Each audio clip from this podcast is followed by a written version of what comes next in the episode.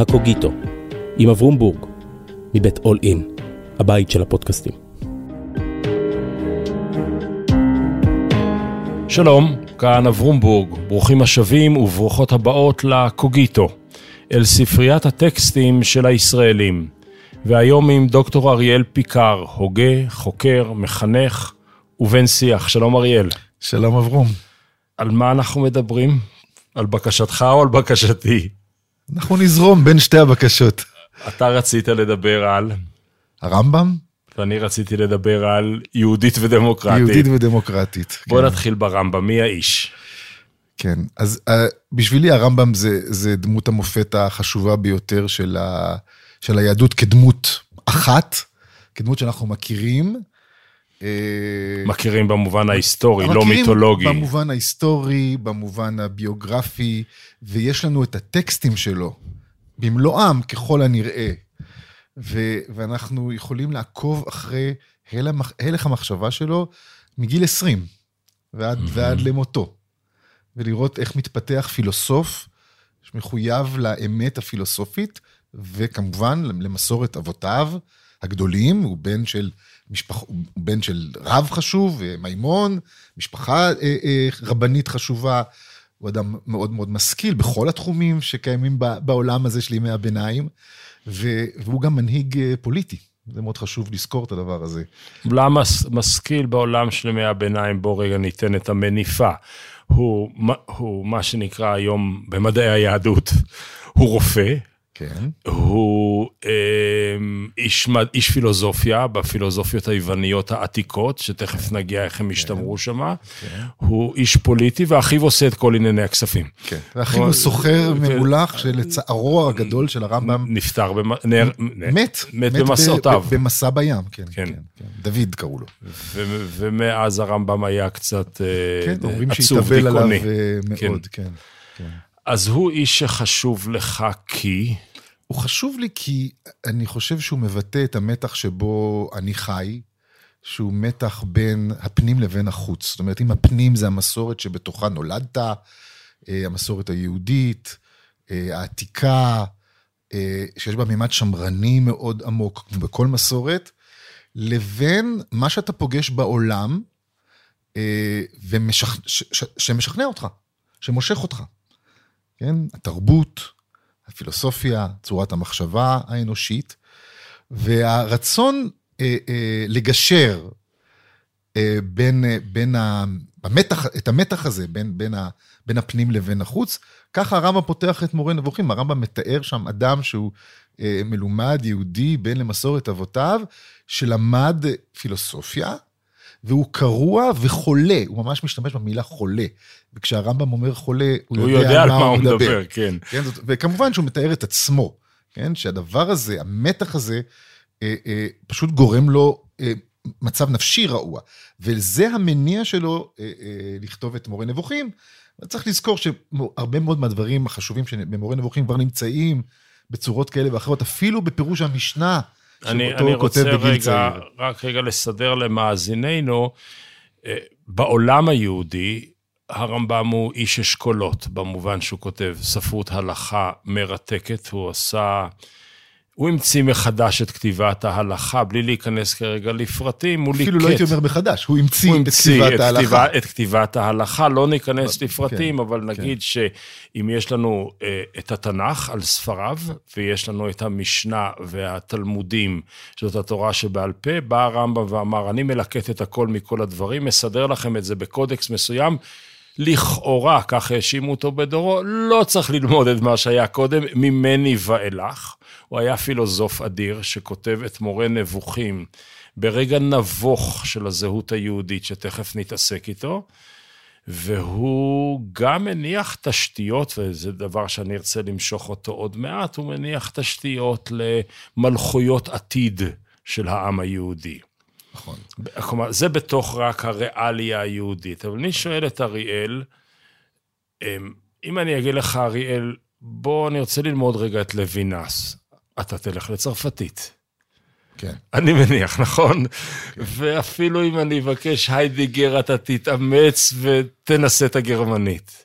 ואני אשאל אותך, ואת הרמב"ם קראת בעברית או בערבית? כן, אז אה, לבושתי אני אומר ש... לבושת כולנו. אה, לא, יש, יש חוקרים רציניים של הרמב"ם שיודעים ערבית, בהחלט ערבית יהודית צריך לומר, כן? זאת ערבית מיוחדת. אה, ובאמת חלק גדול מהוויכוחים האקדמיים במורה נבוכים הם על תרגום מילה כזו או אחרת, אה, או ביטוי כזה או אחר בערבית.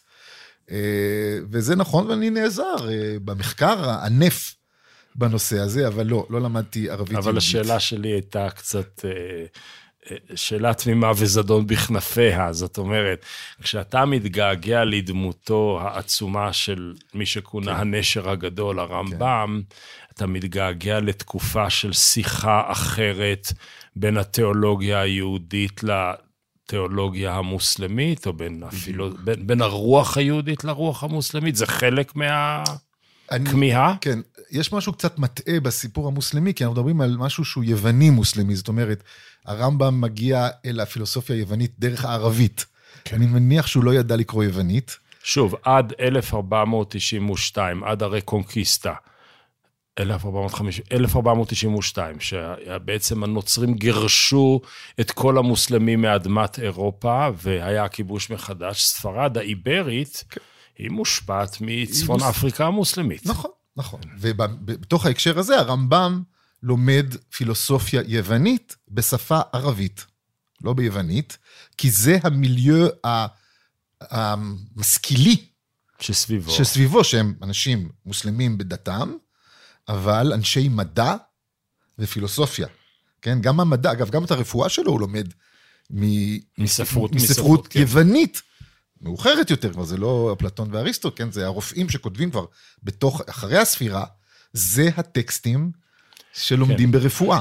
כן, ה- ה- בוא נגיד שהתרבות המערבית אה, עשתה יותר, חלקה עשה יותר עם נפילת האימפריה הרומית, ואוצרות הידע עברו למרחבים הפתוחים והסובלניים והסקרנים של העולם המוסלמי לכמעט אלף שנים, ורק ברנסאנס הם חזרו חזרה לכור כן. מחצבתם. כן, ומשהו לא טוב קרה לעולם הערבי-מוסלמי. שהוא הוא נשאר מאח- זנח את את הפתיחות. הידע ואת הפתיחות ואת הספרות שהוא הכיר. כן. רק אנקדוטה קטנה, שבאחד התערוכות שהייתה פה אה, על כתבי הרמב"ם, אז יש, אז יש כתב יד שנקרא קיצור גלינוס לרמב"ם. מה זה קיצור אוקיי. גלינוס? גלינוס היה רופא, ובעצם תורת הרפואה שהרמב"ם למד הייתה מבוססת על אה, גלינוס, ו... והרמב"ם כותב, הוא היה סטודנט טוב, והיו לו חברים סטודנטים יהודים, הוא כותב. תקציר בערבית יהודית, קיצור גלינוס. גדול. זה כאילו הבחור, היום זה הבחורה הזאת שמסכמת לך את ה... טקסט בטקסט, בטקסטולוגיה או משהו בשיעורים, כזה. כן. אז הוא, הוא הכין, יש את הכתב יד הזה. זה גדול. כן? זה לא כתב יד שלו, זה כתב יד מתוך הספרים שלו. אז זה הרמב"ם של, הרמב"ם, של כן. ימי הביניים. מקורותיו מעניינים ומרתקים, אבל לא ניכנס אליו עכשיו, בורח מספרד. כן. יש אומרים, נאלץ גם ל- להתאסלם להתאסלם, לשנים מסוימות, מגיע למצרים, עולה שוב לגדולה. זאת אומרת, יש לו... הוא חי חיים מאוד מאוד אינטנסיביים, ובתוך זה בחרנו פרק שהוא פחות הווה. זאת אומרת, כאשר הוא מדבר על הלכות תפילין, על הלכות תפילה, על הלכות אלו ואלה, אז הוא מדבר על האקטואליה היומיומית של היהודי, ופתאום הוא מדבר על משהו מאוד לא אקטואלי, והוא. לגמרי. והוא ימות המשיח, או המלך המשיח, כן? הפרק הזה מתחיל במילים המלך המשיח, ואחר כך בפרק הבא הוא מדבר על ימות המשיח, והוא מנפץ כל מיתוס אפשרי אודות המשיח שיהודים מחזיקים בו עד היום. זאת אומרת, למרות היות הספר הזה, משנה תורה, זה הספר שנכתב בעברית, זה הספר שנמצא בכל בית כנסת אה, אה, מסורתי בעולם היהודי, בכל, ודאי בכל ישיבה.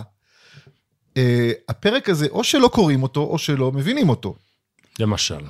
מפני שלפי הרמב"ם, המלך המשיח איננו איזה דמות שבאה שבא out of the blue, כמו שאומרים. היא לא מופיעה, כן? אה, מתי, המשיח מעולם לא בא באיזשהו אירוע. המשיח, אומר הרמב"ם, הוא מלך, הוא מנהיג פוליטי, צבאי, מנהיג עם השפעה מוסרית, דתית, שצריך, שיש לו צ'קליסט שהוא צריך לקיים אותה. הוא צריך לקבץ נתחי ישראל, הוא צריך לבנות את המקדש, הוא צריך להחזיר את עם ישראל לקיום התורה, ו, אם הוא, והוא לא, ואין לו שום יכולת לעשות ניסים, הוא לא אמור לעשות ניסים. לפי הרמב"ם, אין דבר כזה ניסים במובן הפשוט שאנחנו מבינים אותו, כאילו קריעת ים סוף באיזשהו מובן כזה, לא. אל יעלה על דעתך שהמלך המשיח צריך לעשות אותות ומופתים ומחדש דברים בעולם ומחיים מתים וכיוצא בדברים האלה שהטיפשים אומרים, לא אני אומר, רמב"ם אומר, אין הדבר כן, שהרי רבי עקיבא חכם גדול מחכמי המשנה היה, הוא היה נושא כליו של בן כוזבא המלך, לא בר כוכבא, אלא בן הכזב המלך, וכולי וכולי וכולי, ועיקרי הדברים ככה הם, שהתורה הזאת אין חוקיה ומשפטיה משתנים לעולמי עולמים, ואין מוסיפים עליהם ולא גורים עליהם. בקיצור, כל מי שאומר, אני מלך המשיח ואני מוסיף או גורע, אתה לא מלך ולא משיח. נכון. ואם אתה אומר, אני המשיח, אז, אה, אז אנחנו, מה אנחנו אומרים לך? אומרים לך, בבקשה, בוא, בוא לעבוד. בוא לעבוד, כן. בוא לעבוד. ולכן בר כוכבא או בר כוזיבא, אצל הרמב"ם הוא לא משיח שקר, הוא משיח שנכשל. זאת אומרת, היה לו פוטנציאל, כן, הרמב"ם משתמש במובן, במושג, הרי הוא בחזקת משיח. כלומר, אם יש לנו מנהיג שמתחיל... מועמד לה... למשיחות. שהוא, אה, כן, הוא מועמד למשיחות. עכשיו, רק צריך לזכור שהמילה משיח, היא לא, היא לא איזה מילה אקסטרווגנטית. מה זה משיח? מי שנמשך בשמן המשחה. את צ'ארלס השלישי משכו לפני כן. שבועיים, נכון? זה היה מאחורי המחיצות. כן. אבל מושכים בשמן זה מסורת אה, תנכית, מקראית, שממשיכה עד היום. כן? אז המלך המשיח הוא המלך שימשכו אותו בשמן המשחה. אז הוא בעצם מלך סטנדרטי, אלא שהמשימות שמוטלות עליו הן מאוד מאוד כבדות, כי הרמב"ם מניח שאנחנו בתקופה מאוד מאוד קשה לעם היהודי, מפוזרים בכל קצוות הארץ, וכדי להחזיר אותנו למצב הנכון לנו, צריך מנהיג מאוד מאוד רציני ומשמעותי. וכל מי שיעבוד בכיוון הזה, הרי הוא מקדם אותנו, והוא יכול בעצמו להיות המשיח. ומה קורה אם אותו משיח מת? לא, הוא עשה חצי עבודה. הוא עשה חצי עבודה, אז יבוא מישהו אחר וימשיך את העבודה. ומי אמר שזה צריך להיות אדם אחד? אולי זה יכול להיות תנועה. או תהליך. או תהליך. כאן אתה עכשיו ציוני. בדיוק. כן? כלומר, אומרת... כאן אתה עכשיו... אה, עכשיו אתה כבר לא הרמב"ם, עכשיו אתה כבר אריאל פיקר. נכון, אבל אני חושב שהייתי יכול לשכנע את הרמב"ם שהציונות היא שלב במשיחיות, כמו שהרמב"ם בכתבי היד מנסה לשכנע אותנו שגם ישוע ומוחמד הם חלק מהתהליך אבל המשיחי. אבל זה, בוא נגיד, זה, זה צונזר, זה צונזר הקטע הזה, כן. כלומר, שנהיה, ש, שלא יעלה על הדעת שאנשים ילכו עכשיו לבית כנסת ויתלשו דפים. כן. אל אה, תחפשו כי זה לא, צונזר. ב, ב, היום במהדורות... אה, אה, המדעיות. מהדורת פרנקל, שהיא מהדורה מסורתית מדעית, היא נמצאת בבתי הכנסת, אבל שוב, כאמור, אנשים הרי לא קוראים את הטקסטים האלה. ופה הוא אומר בפירוש על... כל הדברים האלו של ישוע הנוצרי ושל זה הישמעאלי שעמד אחריו, אינן אלא ליישר דרך למלך המשיח ולתקן את העולם כולו, לעבוד את אדוני ביחד. אוקיי, okay, עכשיו... זה רוצה... חשוב גם פוליטית, אה, נגיע לזה אני גם. אני רוצה להאט רגע. יש שתי דתות עצומות שנאבקות ביניהם מאבק טיטני בימי הביניים ההם, במאה ה-11, 12, 13, נאבקות. יש את הנצרות שנגיד היא דת אחות ליהדות, ויש את האסלאם שהיא דת בת לשתיהן במובנים רבים. הן עצומות בגודלן, הן אימפריות, הן בעלות עוצמה כלכלית, חברתית, פוליטית, אימפריאלית. ויש נעבכת היהודייה הזקנה, שבקושי הולכת, והיא מוכה וחבולה, ואנשים נרדפים על דבר יהדותם.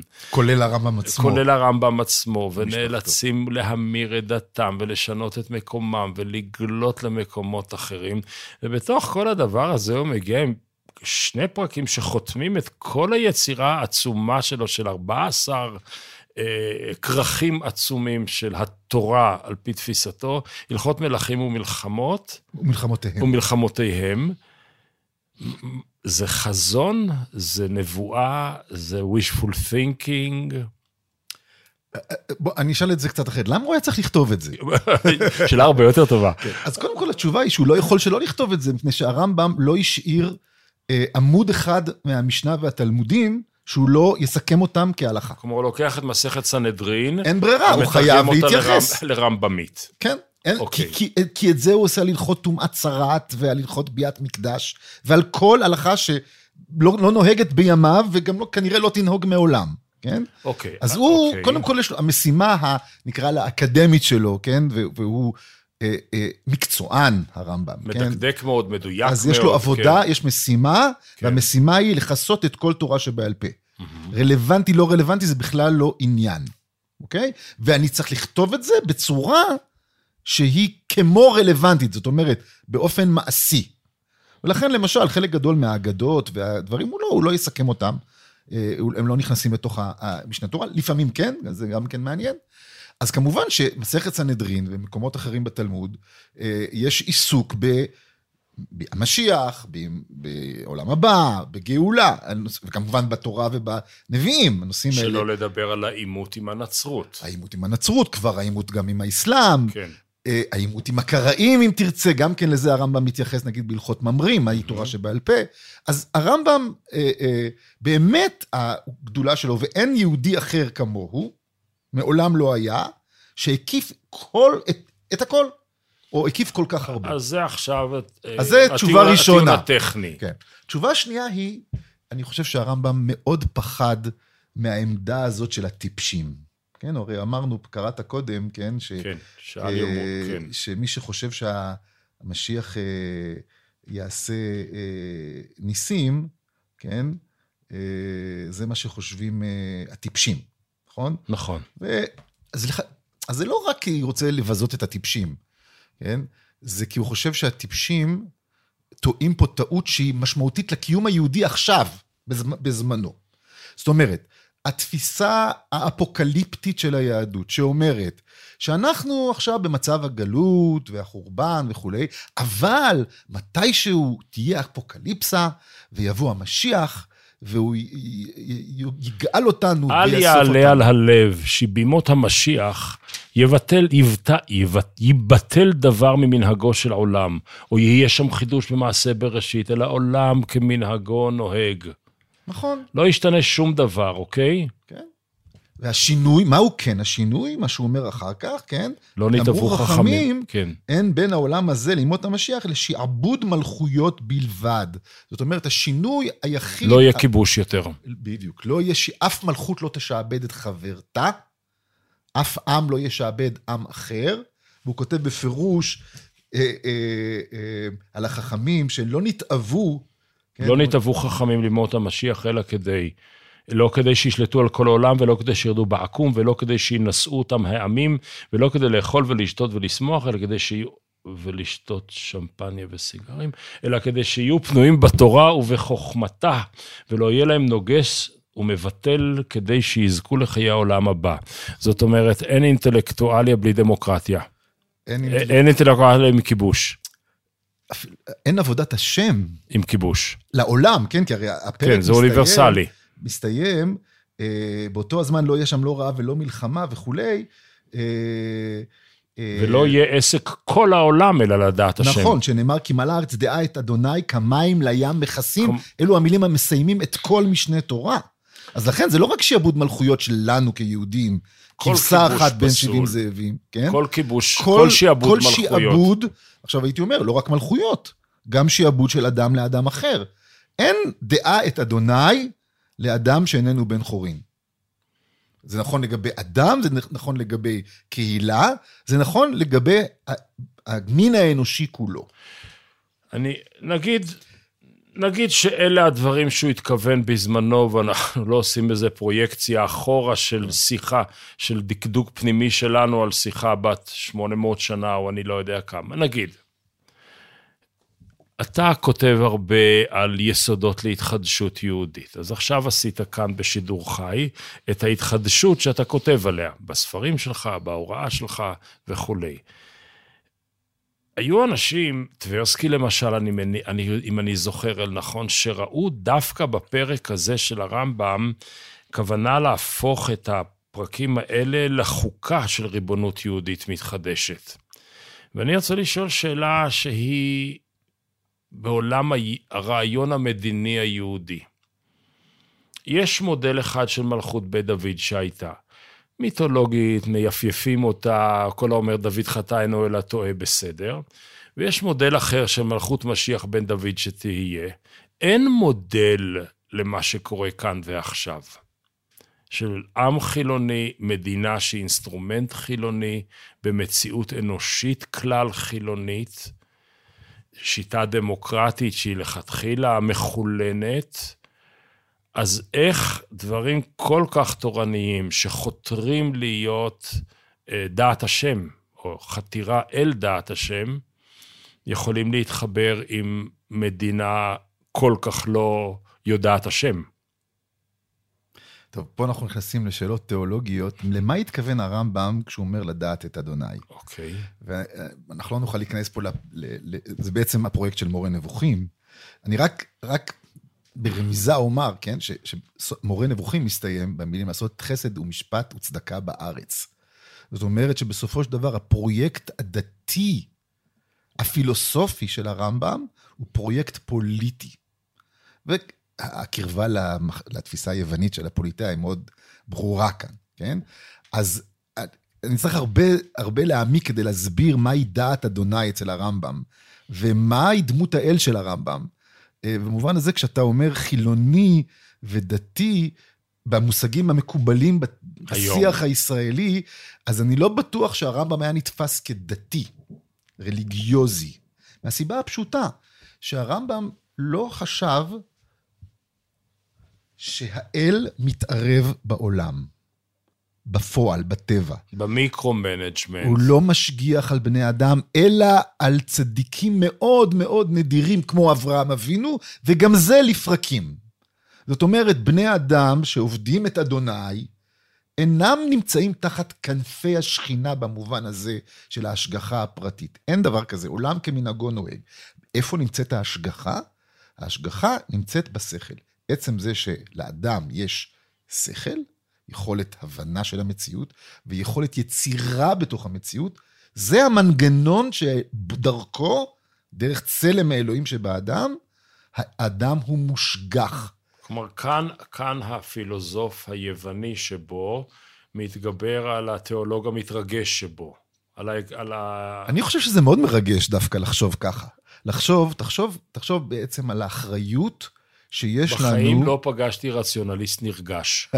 אוקיי, אוקיי, תחשוב לא, לרגע. לא, אני חושב כן. שכן, כי תסתכל על המודרניות, תסתכל על טכנולוגיה, כן? דיברנו לפני רגע כשהתחלנו, שאנחנו כבר לא מפסיקים להבין את המכשירים שאנחנו נכון. עובדים איתם, כן? אפשר לדבר על ה-AI, שזה עוד אנחנו רק מקווים שהמכשירים מבינים אותנו. כן, והמכשירים עוד מעט לא יצטרכו כן. אותנו. כן. כן? אז, אה, אז, אז אני חושב שהרם אומר, מאיפה כל הדבר? הרי זה השגחה. הרי, הרי תראו, בני אדם חיים יותר וחיים יותר טוב בזכות טכנולוגיה, שהם פיתחו. אז מאיפה כל הטוב הזה בא? הטוב בוא, הזה בוא, בא מהשכל. בוא נתעכב רגע על המקום הזה, למרות שהוא... זה גם קשור לציונות כמובן, אה, נגיע גם אני, לציונות. בדיוק בשביל זה אני רוצה להת... להתעכב. ולענות על השאלה שלך, למה הוא כתב את הפרק הזה. אז, אז, כן. אז אליבא דה הרמב"ם, יש איזו התערות מלמעלה שנשפכת על האדם. והאדם, על כל אדם. על כל אדם, וכל אחד במדרגתו וביכולתו מממש את ההתערות הזו. שזה הפרויקט האנושי. ואז אנחנו בעצם, הפרויקט האנושי, אנחנו שלוחיו של מקום. האם במובן הזה, כאן אני בסמטה... שלוחיו של מקום זה ביטוי שהרמב"ם לא היה מקדם. אז אני מוריד. כן. אז אנחנו... It's not about him. אוקיי, okay, יפה. אני מנקה את זה. אבל האם על פי התפיסה הזו שאנחנו מפרשים אותה כאן וכעת, כל מי שאומר, לי אין דעה, הרב יגיד לי, לי אין אחריות, הגורו יגיד לי. כלומר, משהו, הביקורת הקנטיאנית על האדם התלותי, הרמב"ם יסכים לה. ודאי, הוא יאמר, זה ההמון. זה, לכך הוא, לכן הוא מאוד אליטיסט, הרמב"ם. זה מה שחושבים הטיפשים, ההמון, לפעמים הוא אומר, המון החכמים. אוי ואבוי, שזה ציניות. כי הוא גם זיהה כן. רבנים כאלה. שרבני עדר.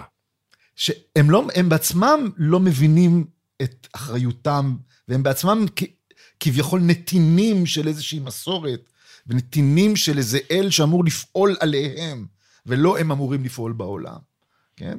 אה, אז התפיסה המשיחית בעצם אומרת, האחריות היא על האדם. אתם חושבים על איזה, איזה משיח ניסי פלאי? שהוקוס פוקוס אין. לא, אין הוקוס פוקוס. יש אנשים מיוחדים, יש אנשים עם, עם כישרונות, למשל בפרקי הנבואה שלו במורה נבוכים. אז הוא אוסף את הכישורים שהם מאוד מיוחדים, אבל הם לא מתנת האל. לא, הם, הם צמיחה של הבן אדם הכי גבוה שהוא יכול, נכון, כדי להגיע... נכון, יכולת הדמיון, כן. ויכולת ההנהגה. הוא מתאר, זה אנשים מיוחדים, ש- אבל הם בני אדם לחלוטין, כן? והם לוקחים אחריות.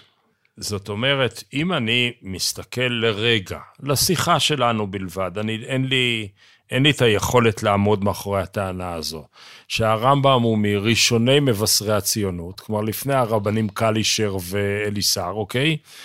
הוא בעצם אומר, רבותיי, יש לכם אחריות, קחו אותה ותפעלו בכוחה בעולם. חלק מהאחריות הזו היא אחריות של קיומה של ממלכה, שהיום לא נראית לעין, אבל אפשר לחשוב עליה, ולכן במובן הזה הוא נגד הפסיביות שהתפתחה במחשבה התיאולוגית שאסור לעלות בחומה. נכון, לגמרי. כמובן, הטקסט הזה לא מופיע בכתבי הרמב"ם. הטקסט הזה, שאריאל אומר, הטקסט הזה מתכוון לשלוש שבועות שהשביע הקדוש ברוך הוא את ישראל בצאתם בין, בין האומות, שזה מסכת כתובות דף קי"א. כן. אוקיי, כן. כן. אז הרמב"ם כמובן לא מצטט את זה, זה מנוגד לחלוטין לתפיסתו, ובהלכות מלכים, מתחילתם, הוא, הוא כותב בצורה הכי פשוטה. יש, צריך להמליך מלך, והמלך יש לו תפקידים, הוא בונה את המקדש, הוא עושה מלחמות ישראל, הוא צריך להשמיד את עמלק, כן, לא, לא הכל היום אה, אה, קל לקרוא אותו, כן, אבל הוא הולך לפי המסורת, והוא בונה המקדש, המקדש לא, לא יורד מן השמיים לפי הרמב"ם. בניגוד לכמה וכמה מדרשים ואגדות. רש"י מביא כן. את זה, כן. אין, כן. דבר, אין דבר כזה, אין ניסים. יש הכל- רק עמל של האדם עמל, בעולמו. והעמל בעולמו של האדם הוא לא ליניארי. יש נפילות. למשל, בר כוכבא, כן? למה רבי עקיבא, הרמב"ם תומך בתמיכתו של רבי עקיבא. כי הוא ניסה, הוא חשב הוא שזה ניסה, אמיתי. הוא חשב. אגב, הוא קצת משנה, כי אנחנו, המסור שיש לנו בחז"ל זה שרוב חכמי ישראל לא קיבלו את דעת רבי עקיבא. נכון, יעלו עשבים. והרמב"ם אומר, רבי עקיבא ורוב חכמי ישראל.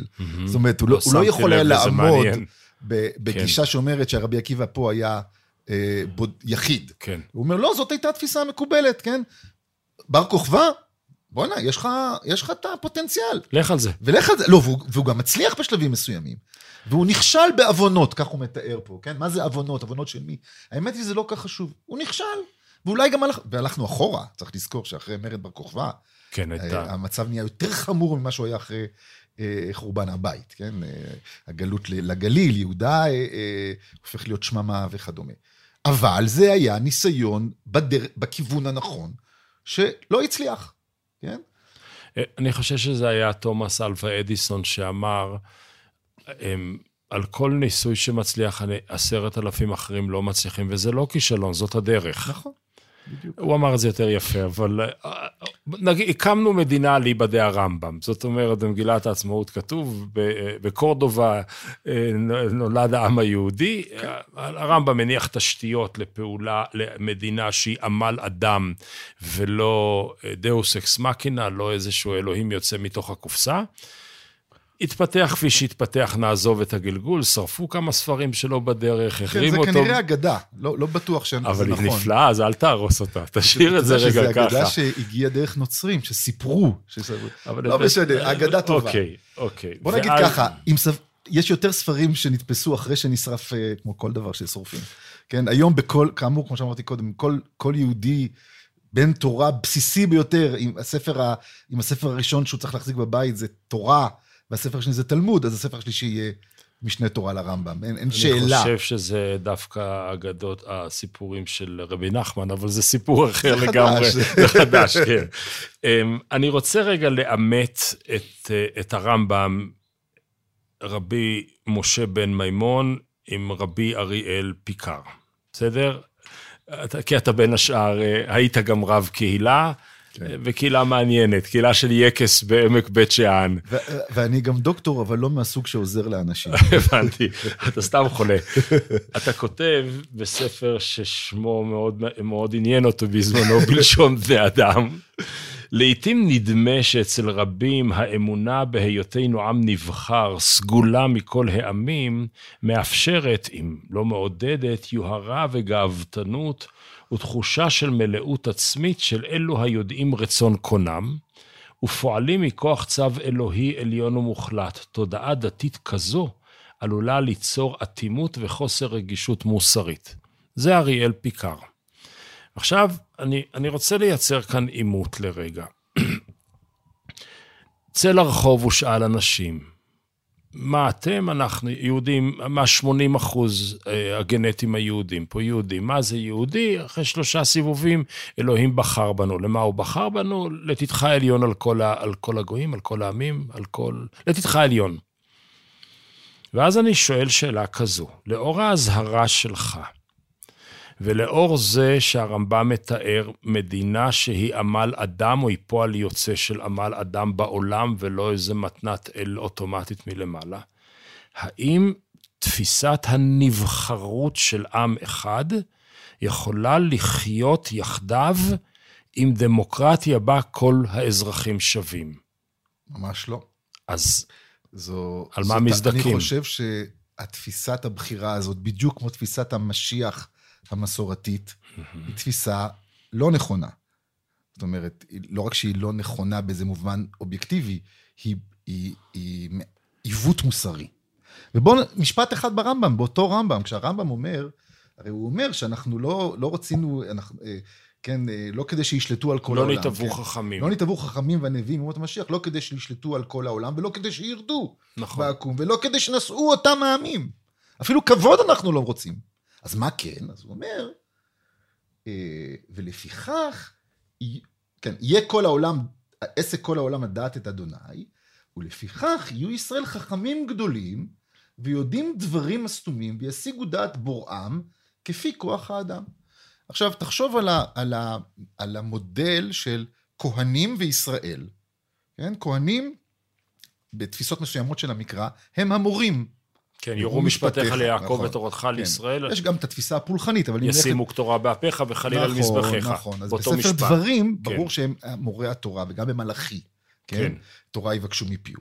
אז יש כהנים, התפיסה שלמעשה היא תפיסה של אליטה אינטלקטואלית, שאומרת... לא של גנטיקה שעוברת בירושה אז של אוכלי במקרה זה, קורבנות, הם, הם גם, זה גם עובר בירושה, וגם גילדה. אבל זה תפקיד.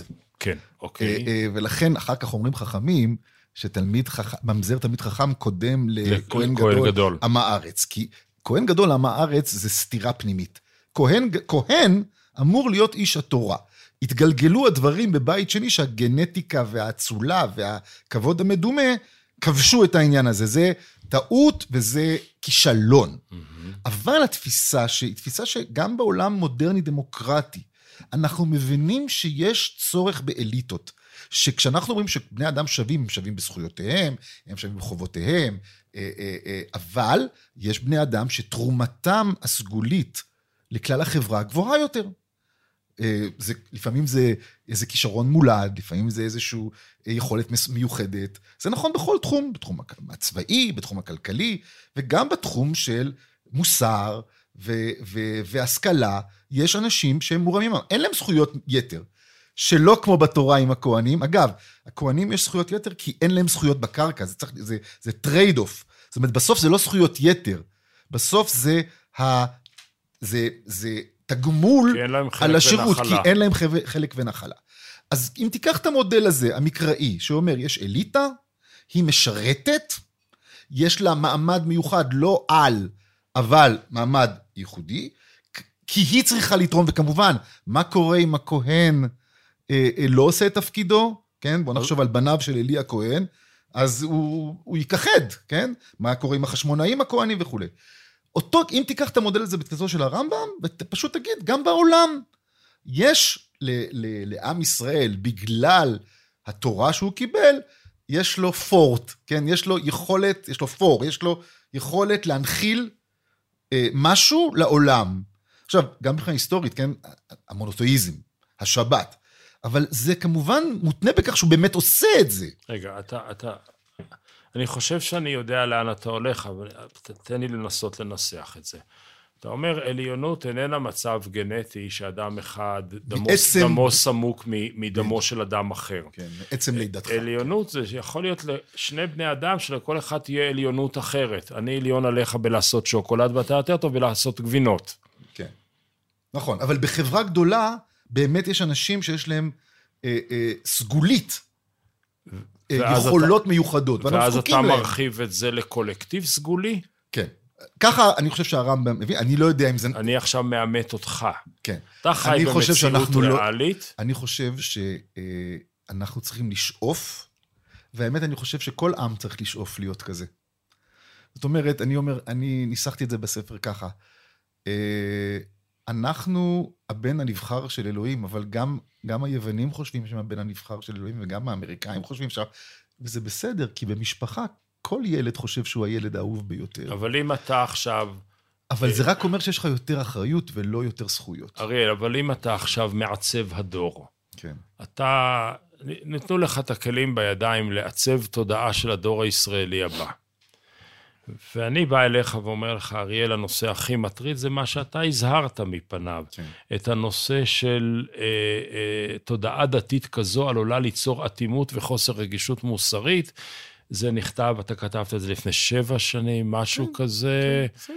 אוקיי? והידרדרנו מאז. הידרדרנו, כן. אריאל, תחזיר לי את זה בבקשה אחורה. מה לומד כל ילד ישראלי במשרד החינוך של אריאל פיקר? אז איך ילד- מרסנים את זה? ילד, ישראל, ילד ישראלי, או כל ילד יהודי בעולם, צריך לחשוב איך אני, בגלל שאני יהודי, יכול לתרום לעולם במאמץ יותר גדול, כי יש לי נכסים שאני צריך אה, לפתח אותם כדי לתרום לעולם. ולמה הם לא רוצים להקשיב לך? למה אתה מיעוט? אה, אגב, אני חושב שזה תמיד היה, אה, גם הנביאים צעקו על זה וזה לא עזר. זאת אומרת, ההמון, עכשיו אני חוזר לניסוחיו של הרמב"ם, אה, רוצה בנבחרות בשביל לשלוט על אחרים, בשביל יש לה כוח. אה, הכוח, כדי לאכול ולשתות ולשמוח, כן? הרמב"ם ידע, כן? ההדוניזם. את ההדוניזם. אנחנו רוצים לשלוט כדי שיהיה לנו יותר. זה טבעי גם ביחסים פשוטים בין בני אדם. מוסריות, מוסר של התורה, כל תפיסה מוסרית אומרת, תתג... על הדבר הזה אתה צריך להתגבר. על הנטייה הזאת שהכל בשבילך, כן? לא, זה לא הכל בשבילך, אתה חלק ממשהו, ואתה צריך להיות שותף ליצירה כדי שלכולם יהיה, גם לך, כן? זה לא תפיסה אה, אה, אסקטית של נזירות, הרמב"ם מתנגד מאוד לנזירות. אבל מה שקיבלת מאת האלוה, מה שכל אדם קיבל מאת מאת האלוה, את השכל שלו, זה כדי לפתח ולתקן את העולם. העולם תמיד במגמת הידרדרות. גם בטבע. הידרדרות. כן, גם מוסרית וגם, אה, וגם טבעית. הרי אם לא, אם לא ננקז את מי הגשמים, יהיו לנו פה ביצות. כן? אם אנחנו לא נבנה, אם, אם לא נשפץ את הבתים, אז הם יתפוררו. זאת אומרת, העולם, הטבע, גם הרב מדבר על זה הרבה, החומר במהותו, יש לו כיליון. זה מה שמגדיר חומר, כן? זה מאוד יווני בהקשר נכון, הזה. לגמרי, אבל זה, אבל זה גם, אנחנו חשים את הדבר הזה, הנה, ירושלים אה, אה, מתכלה ונבנית מחדש, כי הבתים שבה כבר צריכים אה, לעבור מן העולם. אז עכשיו, איפה אתה אה, מתחזק את העולם, מתקן את העולם, משפר את העולם, הן במובן של חיי היומיום, תיקון הגוף, כן?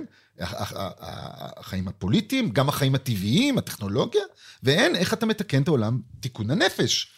אני, וזה אני, המוסר, ומה שהרמב"ם קורא לדעת את אדוני. תראה, אני... כמובן שהדברים שלכם כשמן בעצמותיי, אני לא חושב שאנחנו רחוקים בהקשר הזה, אולי במחויבות הרליגיוזית, אבל לא בפרשנות ההומנית של הדברים. אבל רבים סביבנו, כולל מן הסתם במשפחותינו, כל אחד במשפחתו, הוא לא בדיוק אה, נמצאים בעידון הנפש הזה. ולפני שנים, אחד הראשונים שהתחיל ללכת את המהלך הזה של החיפוש הוא אבי רביצקי, שעשה עבודה נפלאה, והוא כותב, אני חושב שזה באחרית דבר של הקץ המגולה ומדינת היהודים. הוא כותב, המהפכה הלאומית הציונית הציבה את שלומי אמוני ישראל, בסוגריים הדוסים, נכון? זה רק תרגום עברי בגוף הספר, בפני יצור היסטורי חריג ובלתי צפוי. ריבונות מדינית יהודית בליבה של ארץ הקודש, קודם לימות המשיח, בהנהגתם של פורקי עול. זאת אומרת, זה לא זו, אף זו, אף זו, אף זו.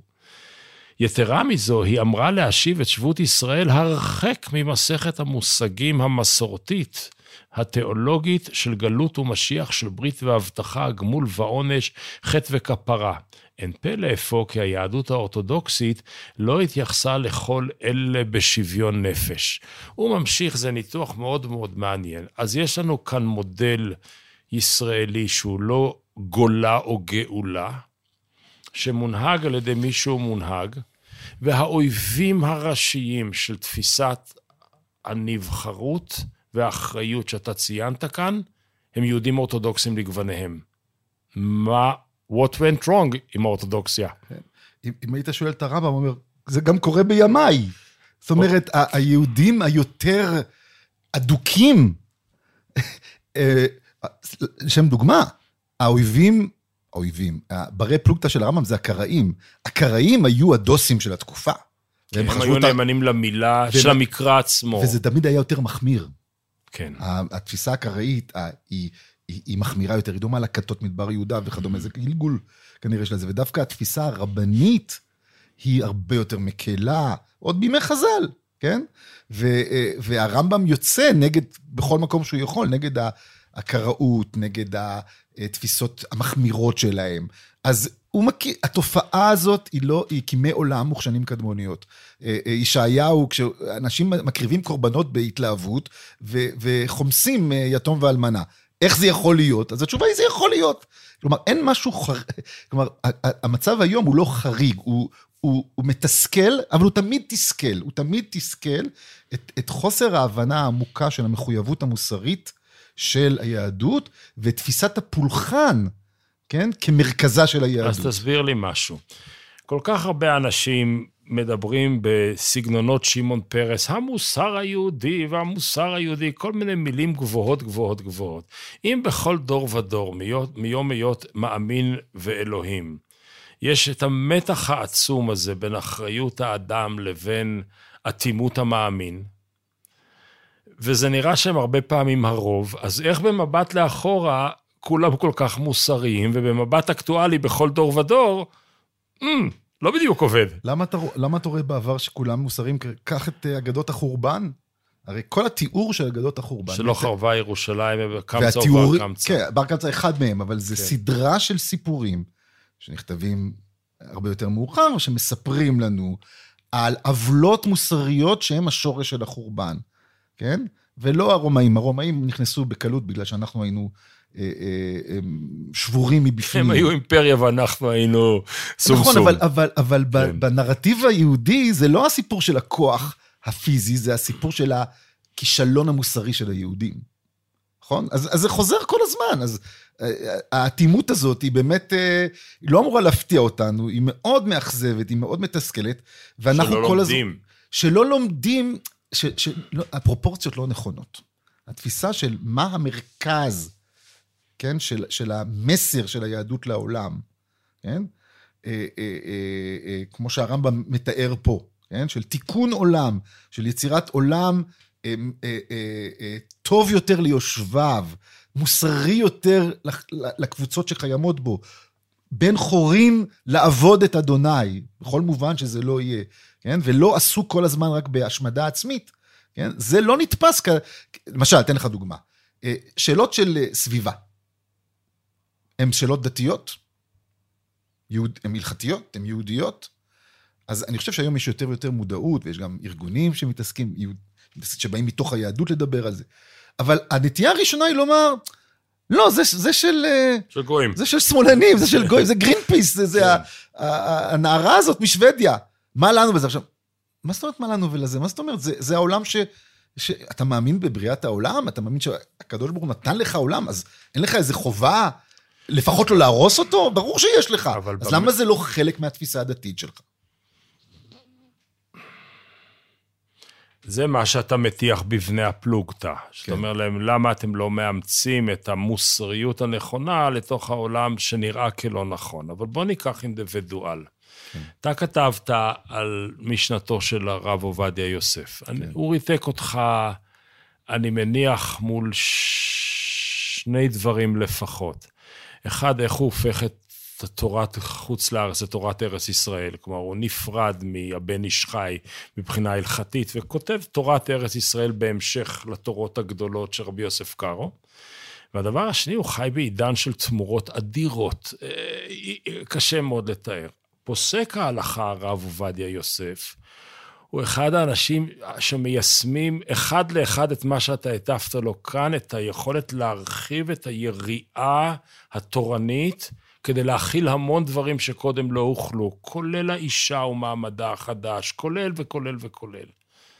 ובצד השני, ההתנהלות הציבורית שלו, המלכותית, כל כך הפוכה לזה, לקלל ולהשמיץ את כל האחרים. איך, איך שני אלה גרים בכפיפה אחת בתוך אותו אדם? כן. טוב, הם חיים בכפיפה אצל כל אדם, גם בתוכנו. זאת אומרת, אין צדיק בארץ אשר יעשה טוב ולא יחטא. ובמובן הזה, אני לא ממעריציו של הרב עובדיה. לא, אני אמרתי, כתבת אבל עליו. אבל אני אה, כתבתי עליו בהערכה רבה ובביקורת במובן הקלאסי, כן, של לנסות להבין את הלך מחשבתו וכדומה, ודמות מאוד מאוד מעניינת, ולא נקייה משגיאות. זאת אומרת, יש לו עיוורון, היה לו עיוורון לתחומים מאוד גדולים.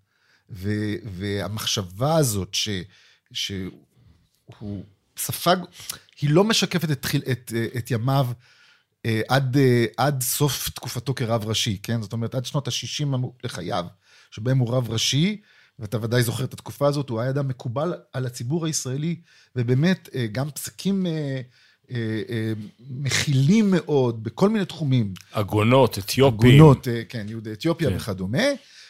הקמת ש"ס, שלא הוא הקים אותה, צריך לזכור מבחינה היסטורית, משנה אצלו משהו מאוד עמוק, ותחושת החרדה, תחושת העוול, שגם היה לדעתו עוול אישי. כי לא האריכו לו את הקדנציה בתור רב ראשי. כן. כן. אה, אה, אבל אני חושב שגם ההרגשה שהציבור יוצא ארצות האסלאם בישראל הוא ציבור נחות, הוא ציבור אה, מדוכא. עכשיו, זאת, זה, מצב, זה תיאור נכון של המצב. ושהדרך, עכשיו, איפה הדבר שאני כמובן לא מקבל. נחות לא במובן המבנה, אלא שמתייחסים אליו. מתייחסים אליו, מנחיתים אותו, פוגעים מנחיתים, בו. כן. אגב, כולל האשכנזים החרדים פוגעים בו, הרי הקמת ש"ס, נכון. היא, היא נגד. אגודת נ... ישראל במובן נכון. עמוק, כן, לא מקבלים את הבנות החרדיות ספרדיות לסמינרים של החרדים האשכנזים, mm-hmm. זה לא מפא"י, כן? מפא"י זה, אבל בתוך העולם התורה לא, כן. לא מקבלים אותו. זה יוצר תנועה פוליטית סוחפת, מצליחה, מבחינתו הדבר הכי חשוב שהוא הצליח בו זה היה יצירת מערכת חינוך, שכשאני מסתכל עליה גם אז, חשבתי שזה דבר איום ונורא, בעצם לקחת את כל הילדים האלה ובעצם לנתק אותם מהיכולת, את רובם, לא את כולם, יש בתי ספר של ש"ס שכן לומדים לימודי ליבה. אני מדבר על הבנים, כן? אבל בעצם להסליל אותם למסלול האשכנזי של אה, לימוד תורה, זו טעות חמורה, כן? זה דבר לא טוב. וכמובן, כל ההתנסחויות הפוליטיות האלה הם של איש פוליטי, כן? זה, ככה זה עובד בפוליטיקה, מי כמוך יודע. אז כן, אבל גם משה רבנו אה, חטא ושגה, גם דוד המלך. למה, למה, למה לנו כי נלין, כן? עדיין הזכויות של הרב עובדיה בפתיחת שערי ההלכה, בפתיחת אופציות שקיימות עד היום, איש לא יעז לח, לחלוק על, לגיטימ, על הלגיטימיות של הפסקים של הרב עובדיה, יש הרבה שלא מסכימים איתו, אבל אם יש פסק של הרב עובדיה, אז הוא, לפ, הוא, הוא לפחות הופך עניין להיות לגיטימי. דוגמה מאוד פשוטה, הסכמים למניעת עגינות. הסכמי קדם נישואין שהרב, שהרב עובדיה אה, אה, פסק לטובתם, אף אחד לא יכול להגיד שזה לא כשר. זה כשר. הנה, גם הרב עובדיה חתם על הדבר הזה. בצורה כזאת, בצורה אחרת, לא ניכנס לפרטים. אבל התרומה שלו לעולם ההלכה היא שרירה וקיימת. אבל גם נזקים יש. אריאל, אני רואה את, ה, את מה שדיברנו היום בתור תשתית מסוימת לשיחה, לשיחות עתידיות על הנושא של יהודיותה של ישראל. זה לא דיון ממוקד במה קורה היום, אלא ב, ב, ב, בעומק הרוחני שנמצא כאן והוביל לזה. ואני אשאל לסיום, אנחנו מדברים, כל אחד מאיתנו השתמש אלפי פעמים בחייו בביטוי יהודית ודמוקרטית. ואני אשאל לך, לאריאל פיקר, מכאן ועכשיו, יהודית ודמוקרטית, היהדות עליונה לדמוקרטיה, הדמוקרטיה עליונה ליהדות, הדמוקרטיה והיהדות שוות זו לזו, או שהן נובעות זו מזו. הרי כל אחד מהם זה, זאת אסטרטגיה לאומית שונה לחלוטין. נכון. אז אני מתנגד לעצם העמדת השאלה ככזו. Mm-hmm. אה, האם אה, תפוח יותר טעים מתפוז? כן. כן? התשובה היא כן. אה, אה אתה אוהב יותר לא. תפוחים. כן. אני חושב שמדובר פה בשתי מערכות שונות לחלוטין, שצריך להבין את ההבדל ביניהם, לא, לא, לא, הש, לא הבדל בשווי, אלא ההבדל המהותי, הן משרתות שני דברים שונים לחלוטין. מנקודת מבטי, רוב מדינות העולם הן מדינות לאום. זה הדרך שבה האנושות התארגנה אחרי מלחמת העולם הראשונה, במבנה פוליטי של מדינות לאום. היינו, שיש זיקה מאוד עמוקה בין הטריטוריה, הריבונות והקבוצה האתנית. זה פתר הרבה מאוד בעיות, זה גם יצר הרבה מאוד בעיות בעולם, אה, אבל זאת הדרך שבה בני אדם חיים במאה ה-20 והמאה ה-21. אה, אה, אי ההצלחה הגדולה של האיחוד האירופאי רק מראה את הדבר הזה. הצורך הזה בזהות לאומית הוא מפתח מאוד חשוב לקיום האנושי של הפרט. הפרט הוא חלק מלאום. במובן הזה, ישראל היא יהודית במובן הפשוט הזה, שישראל היא מדינת הלאום של העם היהודי, בדיוק כמו שצרפת היא מדינת הלאום של הצרפתים ובריטניה וכן הלאה. כן? מדינת לאום אומרת שיש קבוצה אתנית מסוימת שהיא שומרת על עצמה, מגינה על עצמה, גם מגינה על עצמה מבחינה פיזית, שלא יר, לא יפגעו בה, וגם מגינה על עצמה מבחינה תרבותית, שהיא תוכל לפתח את תרבותה הייחודית, ולכל לאום יש תרבות ייחודית. המודל הוא מודל של מדינת הלאום. זה הדבר הבסיסי. בזה מדינת ישראל מדינת הלאום של העם היהודי. הביטוי העמוק ביותר לדבר הזה, הוא בעיניי הביטוי היחיד ההכרחי, הוא חוק השבות. שכל יהודי, כיוון שמדינת הלאום של העם היהודי, כל יהודי רשאי להיות בן בית פה ולהתאזרח פה. אני הייתי מוסיף לזה גם היבטים תרבותיים מינימליים. היותה של השפה העברית שפה רשמית, לא חייבת להיות השפה הרשמית היחידה. היותם של חגי ומועדי ישראל חלק מהלוח של המדינה. אלו יוצרים את מדינת הלאום כמו בכל מדינת לאום. זה דבר אחד. יש דבר שני, איך בני אדם, באיזה צורת קיום פוליטי בני אדם מתנהלים.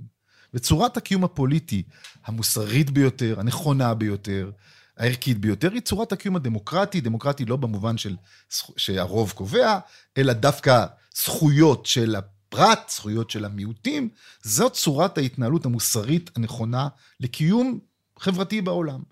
עכשיו, החיבור בין שני הדברים האלה לא אמור להוליד שום סתירה. זה מדינת הלאום של העם היהודי, ולכן יש בה רוב יהודי, אבל יש במיעוטים, ויש בה גם יהודים שהם אנשים פרטיים. אז איך נולדת הסתירה אם זה לא אמור להוליד? איך היא נולדה? בגלל שיש מספיק אה, קבוצות אידיאולוגיות שמעוניינים בסתירה הזאת. מעוניינים בסתירה הזאת, היא משרתת את האג'נדה הפוליטית, את האינטרס האידיאולוגי, אני לא חושב שזה רק אה, אינטרס גשמי. האינטרס האידיאולוגי, למשל, אם אתה רוצה לקדם תפיסת נבחרות, שהרמב"ם חולק עליה, כן, שהיהודים הם מעל כולם, אז אתה לא תוכל לקבל, אם אתה רוצה לקדם את זה... דמוקרטיה של כולם כשווים. בוודאי. או למשל, אתה לא רוצה לתת זכויות לנשים, לא צריך אה, ללכת רחוק, כן? ואתה רוצה לטעון שהיהדות, אה, הנשים הן לא שוות ערך לגברים בכל מיני תחומים, אז זה יהדותנו, למשל, לכן הנישואין והגירושין צריכים להיות על פי ההלכה, כי היא משמרת את ההיררכיה הזאת, וכיוון שישראל היא מדינה יהודית, יעלה על הדעת שנישואין פה לא יהיו לפי ההלכה האורתודוקסית, זה, זה לא הכרח בכלל, אני יכול להגיד, לא, ממש לא. מדינת ישראל היא מדינת הלאום של העם היהודי. יהודים יכולים לחיות פה בבטחה ולהגן על עצמם, מה שהם לא יכלו מאות בשנים. והם יכולים לא רק להגן על עצמם, לפתח את תרבותם, אבל לפתח את תרבותם במובן הוולונטרי, הרצוני, אה, המגוון שלהם.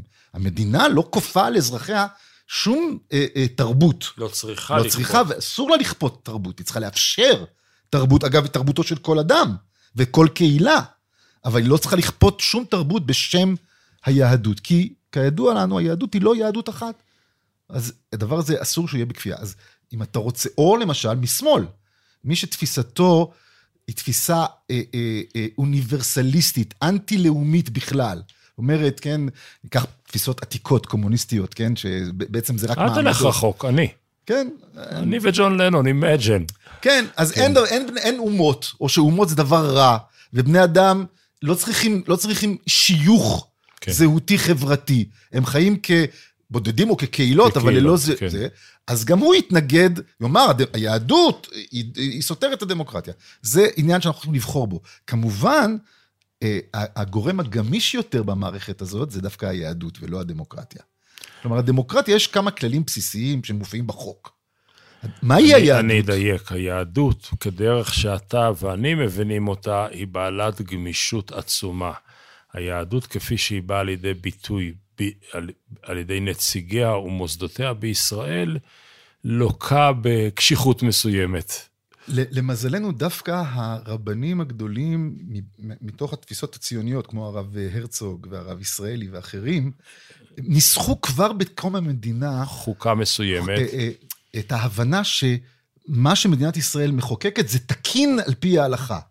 ולכן אין סתירה מהותית. ולכן כן, מי שרוצה אבל... להגיד שיש אה, סתירה היום, הוא צריך לעורר את הסתירה. זה כבר שיחה אחרת, אבל בסדר. אני לא חושב שאף אחד מן המוסדות אה, של הרבנים שהזכרת ואחרים משקף את רוחם.